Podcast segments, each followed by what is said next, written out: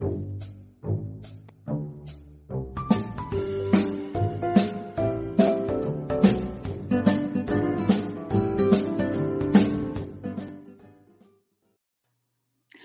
everybody. Welcome to True Crime Paranormal with the Psychic Sisters. I'm Christy Brower here with my sister, co host, and partner in crime, Katie Weaver. Hey, Katie. Hello. How's it going? It's going great. How's it going down there? I, don't know, why I'm I so much higher than you on the video. no, I tried to sit up a little bit taller. yeah, like sit up really straight. I'll kind of slouch. there you go. That's funny. I am good. We camped all weekend and We did. gorgeous uh, beginning autumn weather. And yeah, Yeah, what can I say? I mean, I know. It was a lovely weekend. Lovely. Had a great time. We are well, back now. one of our favorite cousins and her Yes. husband came and joined us, and we rarely get to see them. It was so much fun. It Yeah. was. Yeah, All it was so nice. Yeah. I I agree. All very good. Well, we had a moose run right through camp. We did. Yes, we did. And uh, good that was company. that was about all of the uh, wildlife we really had, you know, which was kind of okay because You know, today we took a we we had took a side by side ride. You know, do you know what those guys? You know, like a razor. yeah, a right? razor. Yeah. And we came across a bunch of turkey vultures. Oh, really? Yeah, there were seven, and they were uh, like circling this cliff. And so then I had to look it up because what is a flock of turkey vultures? Oh goodness, what what is it? Awake. Awake. I was Uh-huh. thinking it was going to be a funeral reference of some sort. Mhm. Awake of turkey vultures. Well, that's Yeah. interesting. So that was kind of fun. I don't know uh, whose funeral they were, you know, attending, but there must have been something dead that they were going after because there was a whole bunch of them all together. But that Oh, was kind of must cool. have been. That is very interesting. How cool.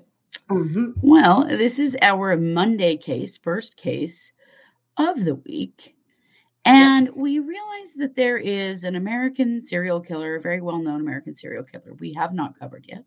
Mhm. And that is Gary Ridgway, the Green River Killer. And so we decided we probably should have a little com- convo about Grody old Ridgway. Mhm. super, super yucky guy. Yeah. Uh yeah, yeah, super yucky. However, um important to remember uh for the sake of his victims Mhm. and also for I think really um Ridgway has contributed a lot to the body of learning um about serial killers. Yeah. That helps because he he functioned for a long time. It took him it took uh, the police in Washington a long time to catch him and he has a very large victim list.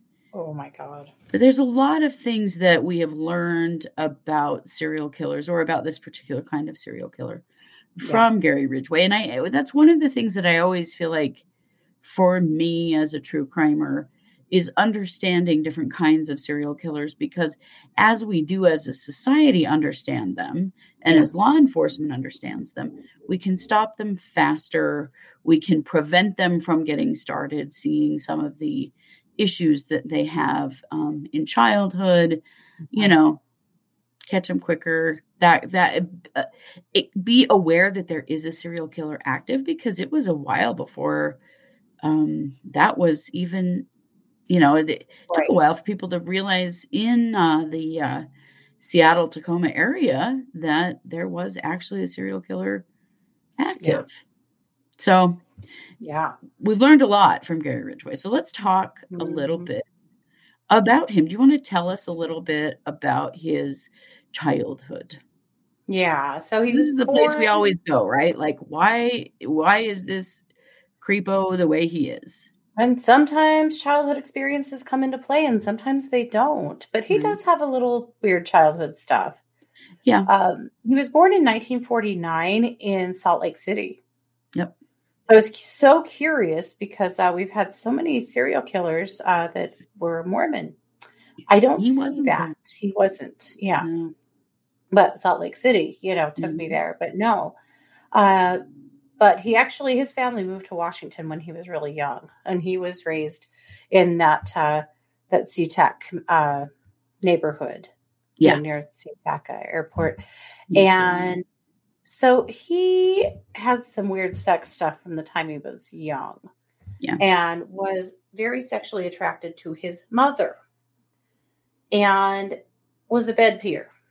And Yeah. apparently, every time he would pee the bed, she would wash his genitals clear up to the time he was 13 years old. And he's having all these weird, confused feelings of like sexual feelings towards his mother. Well, she's touching him inappropriately. Like it's it's gross. yeah. And did that contribute to who he was? Well, I'm not going to say it didn't. I mean, come on. Yeah. Well, you know, he did have a desire to not only was he sexually attracted to her, but he also had a desire to kill her, Yes. which is probably the combo of feeling abused by her, also attracted to her. yeah. Creepy. Yeah. He also stabbed a six year old boy when he was 16. Yeah. He led him into the woods, stabbed him into the ribs, and had told a psychologist later on down the road that he did that because he wanted to see what it felt like to stab someone. hmm Yeah. Uh, low IQ. His IQ was in the low 80s, Yeah. and he was dyslexic and really struggled in school. Yeah, he did. And that, you know, growing up in it, just as an angry boy who felt as though he was not accepted, you know, didn't fit. Yeah. Also, I thought it was interesting that his dad was a bus driver and Mhm. he used to complain a lot about sex workers on his Yes. route. hmm So he grew up hating sex workers, is really kind of the impression that I have there. Mhm. Yeah, so you know some things, but Uh-huh. obviously also more. went to Vietnam. Yes, he did go to Vietnam and he did see combat in Yeah. Vietnam. Yes. But I, I feel like he had some psychopathic tendencies when he was young and Mhm. then had some experiences that kind of, you know, expanded that. Because how many 16 year olds do you know that stab a child because they want to know what it feels like to stab someone? I mean, that's the biggest of red flags. I mean, come on. Huge. That's Yeah. horrifying. Yeah. yeah huge red flag and and one that hopefully now we're a little more aware of keep a little better track of someone who does something like that but not necessarily you know Mhm. i think one of the problems with the gary ridgways of the world is that we don't really have a good system in which we keep an eye on them Yeah. from the time that they're you know we do uh, when they're minors because Yeah. he was probably on probation and you know probably had at least some eyes on him as while he was a kid but Yeah. as soon as he became an adult right. Then what? yeah he went into the military he went away Yep. who the hell knows what he did in vietnam we don't know Right. We don't know. We But- don't know, but we do know that his uh, first marriage only lasted a year. Yeah. Because he was soliciting sex workers and had gonorrhea. Yeah. And so, you know, it wasn't very long, and his new bride, who was his high school sweetheart, had had enough of that. right well and he even though he contracted gonorrhea he still refused to use protection Yeah. with uh, sex workers which you know again there's a real lack of empathy for other human beings Mhm. from Hugely. him even his own wife Mhm. like he probably gave her gonorrhea you know like what Likely. the hell all of his wives, he was married three times, and all of his wives said that he had an insatiable appetite for sex, that he wanted sex multiple times a day, and that he wanted them to come have sex in like public places, in Yeah. the forest. After they started finding all these bodies, after they tied him to them, uh, ex wives were saying, Oh, well, he made me go with him and have sex with him in that area. Like, this was yikes all like intertwined together all of his uh his stuff. Oh yeah. Can you imagine his Yeah. poor ex-wives? My god. No i can't. They had to know something was up with this dude but just Yeah. not not exactly sure what was up with this Yeah. dude.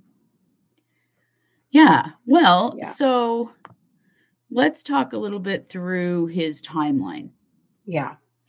Um he started killing in the 70s just trying to remember when his when he murdered his first victim Sorry, I have had a migraine today, you guys, and it has affected. Oh, okay. So I guess I'm off. 82, uh, 82 to 98. That's a damn long time span. We should be doing better than that by now, don't you think?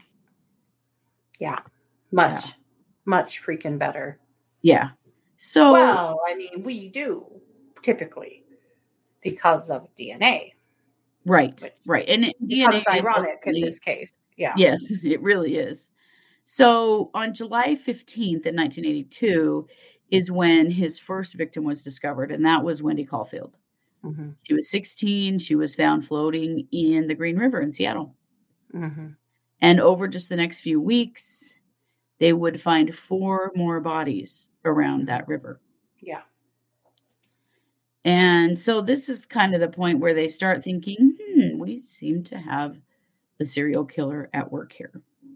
hmm So that's when they set up the Green River Task Force because they call him the Green River Killer because that's where his first um, kills were found. Mhm. This is in King County in Seattle or in the Seattle area in Washington.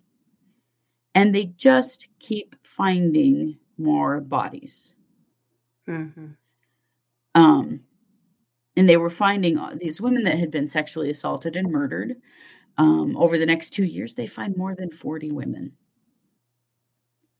Yeah. And uh, Detective uh, Reichert, who was the, the the lead on this case, said he said every time you found a body, it was like being hit on the head with a baseball bat because they were so frustrated mm-hmm. with he just is obviously continuing to kill and they have nothing.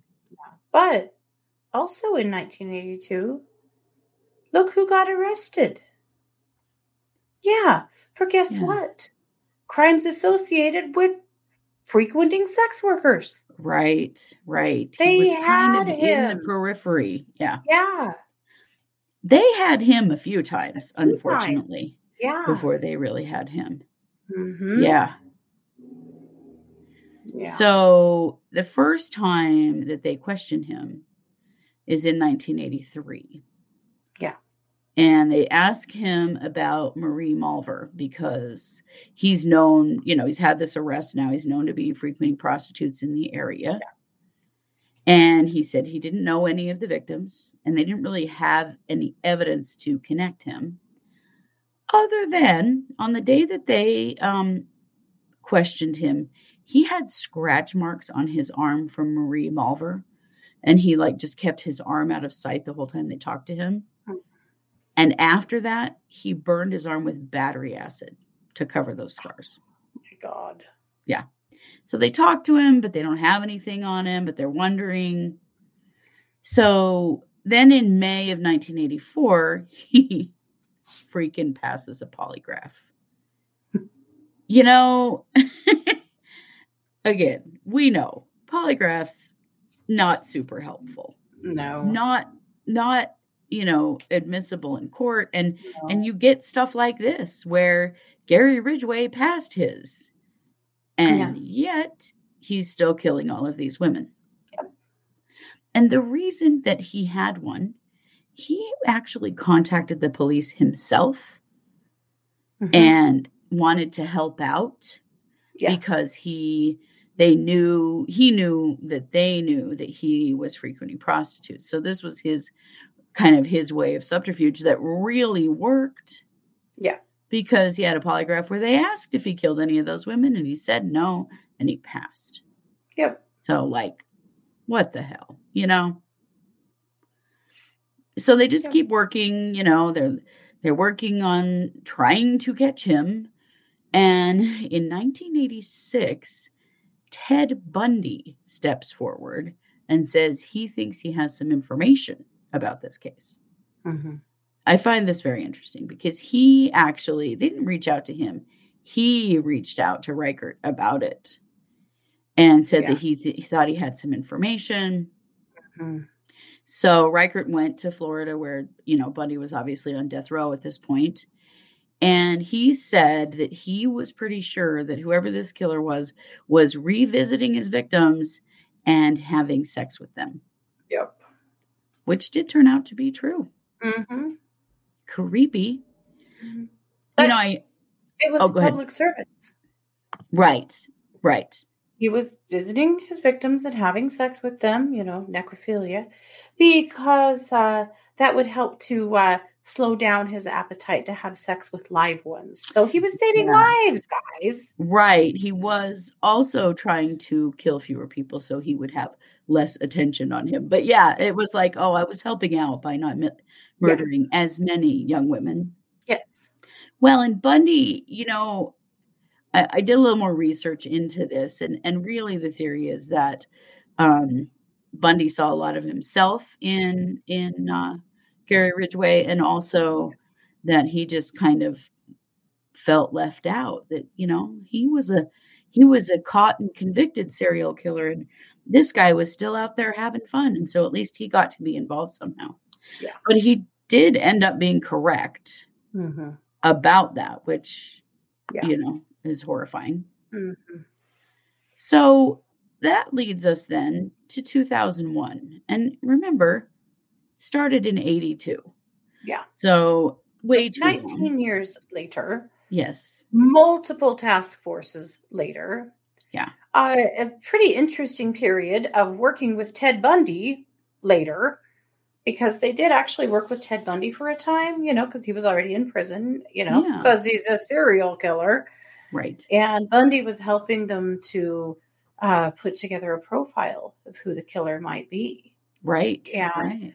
Also, with all of the insights he provided, again, kind of helped to helped us start putting together a more uh, concrete idea of what serial killers operate like. Yes. Yeah. It, it was it was helpful. It really Mhm. shed a lot of light on Bundy himself, but yeah, and For other sure. serial killers too. Yeah. definitely helped with uh, profiling. So in 2001, you know, DNA got a little better by then.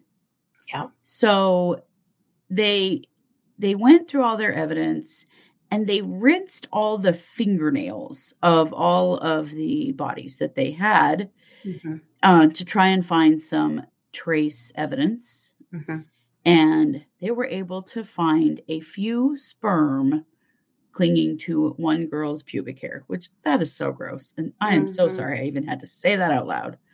However, he had given a saliva sample in 1987, you know, back when he was being a real servant to the public, doing his polygraph to make sure that they knew it wasn't him. hmm And he matched three victims. So that's when they do finally arrest him. He's 52 at the time, you guys. Yeah. He's been going since he was in his 30s. It's just Mhm. horrifying. And that's what we know of. You know, Right. it, he could have started before that. He could have been killing people in Vietnam for all we know. Right. know. This is just like very um in in a very, you know, kind of a small geographic area. Yeah. Well, So- also, uh, Dave. Reichert is one of the investigators. He's the one that really calls forward, wants to do DNA. This is brand Right. new tech at the time, and he's like, "Let's do it. Let's take a look."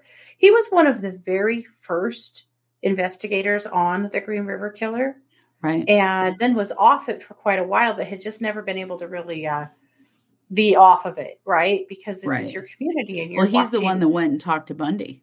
Yes. And you're, you're watching all of these people being murdered. And, you know, anyway, so he's the one who finally uh, gets DNA going and finally gets the match. Yeah. Yeah. I would imagine if you started out on a serial killer case like this, you would never be able to let it go as an How? investigator. How could you? Yeah. Yeah. You'd never let that go. No. I, I know I couldn't. no. So in November of 2003, he pleads guilty. and he pleads guilty to avoid the death penalty. And at the time, he pleads to 48 charges of aggravate, aggravated first degree murder. Yeah. He said, I killed so many women, I had a hard time keeping them straight. Yeah. He did admit that he killed most of his victims in his house or Mhm. truck before disposing of the bodies, which I found interesting because where was wives around those, you know? Yeah. Um, in most cases, he did not know his victims' names. He did not see them as human beings. This was definitely a uh, and something else that they learned from Bundy through all of this is, you know, that he Mhm. doesn't see them as people. His No. victims aren't humans to him. Well, and so many of them were discarded in places like landfills or near landfills and things Yeah. like that. A lot of them were discarded and covered with garbage Yep. and stuff because truly they were just throwaways to him. They were garbage. to him. Sometimes multiple bodies were discarded at the same time. Mhm. And a lot of them were only found once they were bones. And so they had so little evidence to go on. Yeah. Just, ugh. He also said, most of the time I killed them the first time I met them, and I do not have a good memory for their faces. Yep. Yeah. However, these are their faces, Yes. most of them. There are still, I think there are still two unidentified. Well, there's one that was actually identified this year. Oh, that's right. There were 2 Mhm. Now there, yeah. The now there's only one left. And this was uh, Wendy Stephens. She was from Denver. She ran away, went to Seattle. She was reported missing in 1983. She was 14. Oh my God. Her remains were found about a year after she was killed. So, yeah, they're still working on this case. Yeah. Oh yeah, they they want to identify all of his victims and give them their faces and names back because he took that from them. Yeah. Um, he did say that he chose sex workers because they were easy to pick up without being noticed. I knew they would not be reported missing right away and might never be reported missing. Yeah. I picked prostitutes because I thought I could kill as many of them as I wanted without getting caught. Yeah. Sadly, he was he was wrong about that, but he was also right about that because he was sure able to kill a lot of them before he was Oh, caught. yeah. Well, and clear back in the 80s when these murders started and they were started identifying them as sex workers, they there were two main areas that the women were from in the Seattle area. One was called the Strip and the other I believe was downtown. But Mm. at any Mhm. rate, uh, as police were heading down to these areas to talk to women, of course, they had a really hard time getting them to talk to them and Right. trust them because they didn't trust them, you know. No. This case to me makes the case for legalizing sex work because, Mm-hmm. in so many ways, I mean, from the very beginning, we have this man who is having sex with all of these uh, sex workers and he has gonorrhea, you know, and doesn't care. Then it doesn't matter. It doesn't mean anything to him. Uh, and in legalized sex work, things like that aren't allowed to happen. Mhm. But more than that, this area, this breaks my heart how many of these girls were 14, 15, 16, children, children Yeah. that were had run away from home and were living on the streets and were sex workers because why? Because it was paying. It was keeping them food in their mouths. right. It was they were- probably also keeping drugs in their body, you know, to some degree. I mean, there's a lot of reasons, but this case to me made, as I was listening to it, I went, this is why sex work needs to be legalized in this country it is. because so that we actually know what's happening and so that these women, when they started interviewing women, it was horrifying how many of them said, oh, well, maybe it's this guy. I he picked me up last, you know, month or, or last uh, week or whatever and took me out in the woods and, and raped me viciously.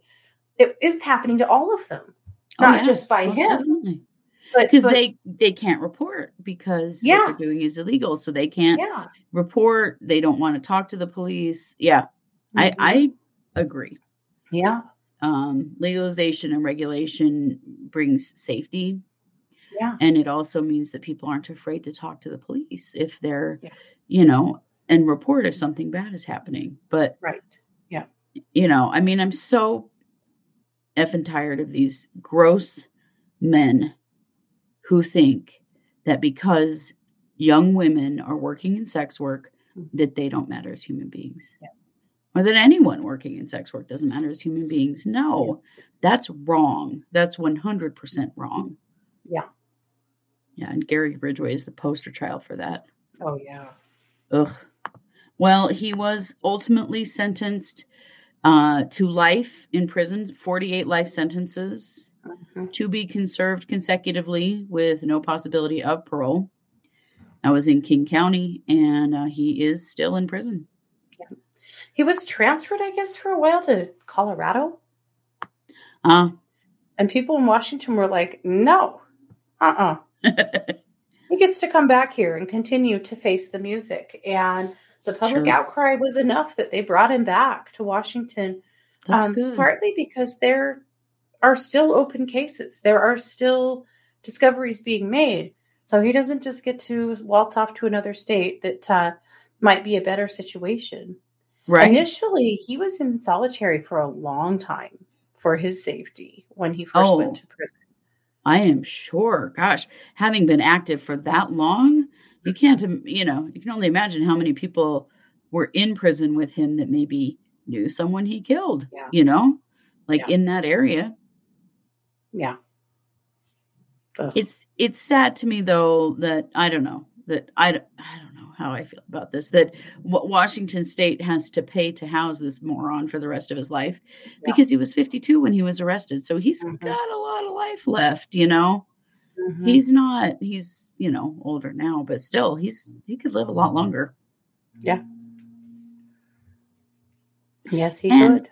And it's very possible that he actually killed more than 71 women Yeah, totally. He, he they may he still doesn't really continue seem to know. Yeah. no he doesn't and so over time with dna old cold Mhm. cases could be attributed to him Mhm. because he Oh, doesn't actually even know he didn't know the names of his victims you know Yes. Here's a concern though. Hmm. At the time, every murder that came up, they were like, well, there you have it.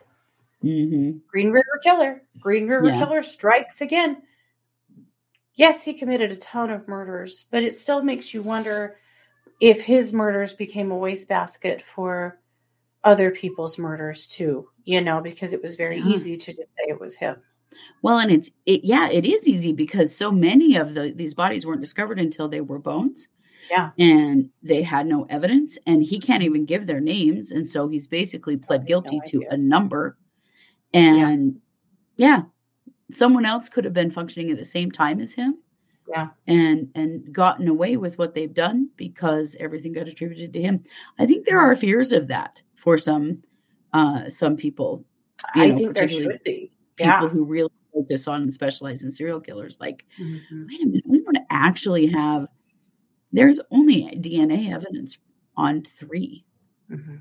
murders Yeah.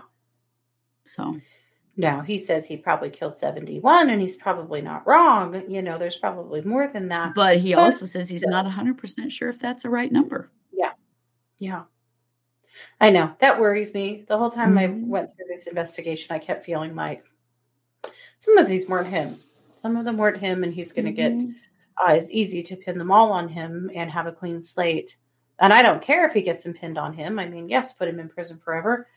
You know, the death penalty was probably fine for this guy, right? But uh, yeah but if other killers walked free because of it, that's really scary.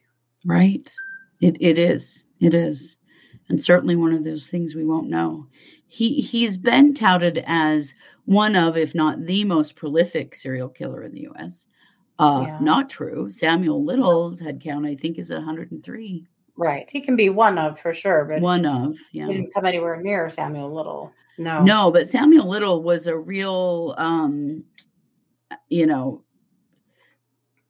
behind the scenes kind of serial killer because Oh, yeah. nobody knew how many people he had killed. Uh, it, Yeah. you know, it's he because he killed people all over the U.S. Mhm. that We will never know how many for sure Samuel Little has killed. No. But you know, that could also be true of Gary Ridgway. Yeah. Yeah. Blah. Can I can't imagine living in that area during that time and constantly seeing in the news more bodies turning up. Like, can you imagine how that must have felt? Horrible, horrible. Yeah. it, it had to be terrifying. I'm sure it felt horrible as the task force also. Like, oh, yeah. well, here's another body. And yeah, you guys are doing a great job. Mhm. Yeah. Well, and there was so much scrutiny of the police and of the task force, and Oh, it was rebuilt multiple times. People lost their jobs, they were reassigned, nothing worked. And yeah, they the police were uh, were made, you know, public mockery was made out of them because they weren't getting the job done. And people that uh, you know, forensics or or not forensics, but uh criminal uh, psychologists and you know people that were analyzing this case from the outside looking in were writing books and op-eds and stuff criticizing the hell out of them and the way they were doing things. Oh, I- it just- yeah. Uh, well, and maybe they deserved it. I'm not saying they didn't but you know wow what a horrible horrible case to have to be involved in Most definitely, most definitely. And I, I think the only thing that we can do with a case like this one is learn from it. You know, Yeah. learned a lot about Gary Ridgway. You know, one thing they learned is that serial killers can pass polygraph tests. You know, one of the things you got to think about is he has no emotional reaction to these murders. He Mhm. doesn't feel bad about them. He doesn't have guilt or shame that might show up in a change in physical response. not at all I think that um, we we need to be really careful with polygraph Mhm. testing of serial killers because they do not have the same kind of physical and emotional response right to yeah. dishonesty as you know non psychopaths. Yeah. So I don't know. I think we learned a lot from Gary Ridgway and continue to, which is good. Mhm. Um, but Well, he's wow. given lots of interviews over the years. You know, he has not sat Mhm. silent. He's given lots of interviews to, well, sure, he's got to be in the limelight books and- somehow.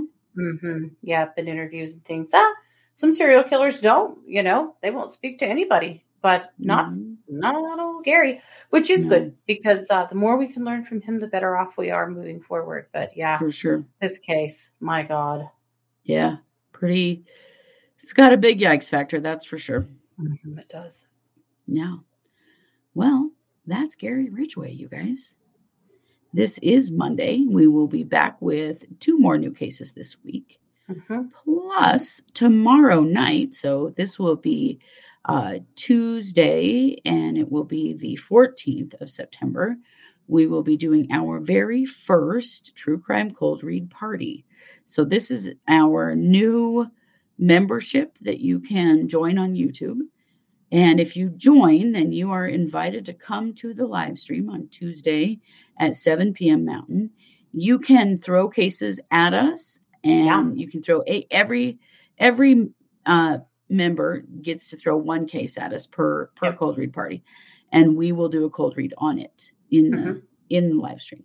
So we're going to do our very first one tomorrow night. So Yeah. you can join that just by going to our homepage on YouTube and clicking join, and then you'll see what our membership options are there. And it's the very Mhm. first one.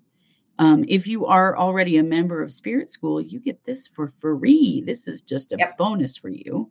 Yeah, So you can come as well. We're really excited. This will be our first one, and we want to Yeah. grow this. And you know, it, it's it's hard to get to every case everybody wants us to do. And we thought this is another way that we can do that. You know, Mhm. and and do some some cold reading. So I think it'll be really fun. me too. I'm very excited to see what comes.